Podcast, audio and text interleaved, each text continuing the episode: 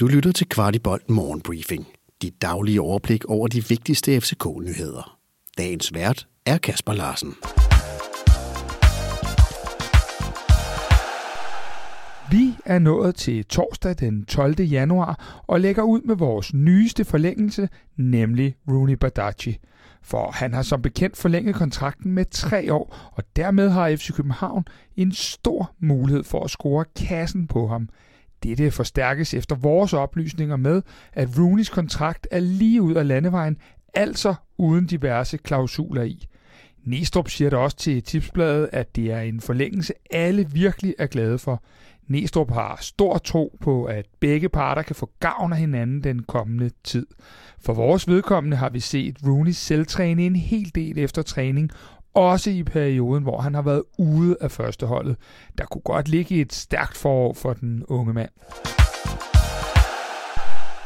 En anden ting, der kan have indvirkning på transfervinduet, ikke blot for FC København, men også for de andre danske klubber, er den nye top-top-skat.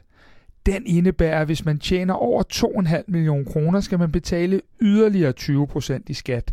Dette kan have både betydning for de nuværende kontrakter samt for ansættelse af de nye spillere, hvis de ikke kan komme på den såkaldte forskerordning. Dette kan i den nuværende trup for eksempel ramme spillere som Rasmus Falk, Andreas Cornelius, Nikolaj Bøjlesen og Lukas Leaer. Men også mulige indkøb skal overveje den nye skattemodel i deres kontrakt. Og så til en gammel FCK-kending, nemlig Jan Gregus. Han har haft kæmpe succes i sin klub Minnesota Vikings, og nu tyder alt på, at han igen skal til Europa. Flere klubber skulle være ude efter midtbanespilleren, blandt andet skotske og franske klubber. Gregus kom til København i 2016 og spillede tre sæsoner for løverne.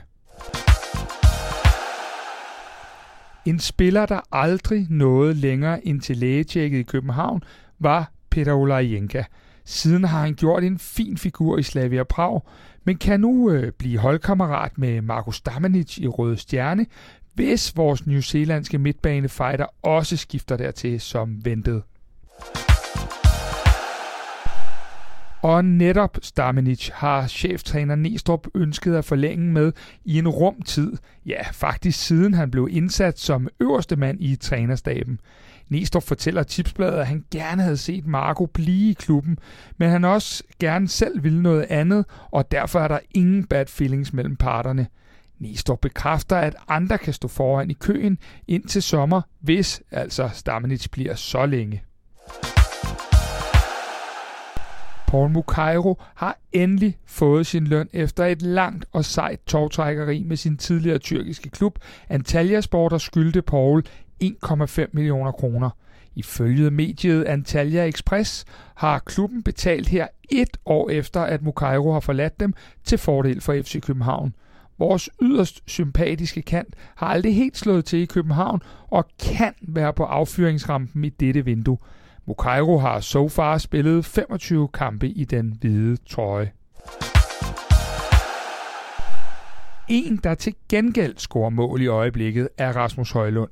Ham havde jeg en lang snak med i vores nye format, Kvartibolt Indersiden, hvor vi kommer helt tæt på alt, der har en forbindelse til det københavnske univers, både nuværende og tidligere. Jeg smider et link til udsendelsen, hvor Rasmus blandt andet fortæller om at være helt alene i et nyt land, om sin bedste medspiller so far i karrieren og meget, meget mere. Du har lyttet til Kvartibolt Morgenbriefing. Vi er tilbage igen i morgen tidlig med byens bedste overblik over FCK-nyheder. Vi er meget interesserede i at vide, hvad du synes om vores morgenbriefing, og hvad vi kan gøre for at gøre den endnu bedre. Brug et par minutter på at give os feedback. Der ligger et link i shownoterne til et spørgeskema. Den her udsendelse kan kun blive til, fordi en del af vores lyttere støtter os med et lille måligt beløb. Vil du også støtte Kvartibold, så vi kan lave endnu mere kvalitetsindhold om FC København, så ligger der et link i shownoterne.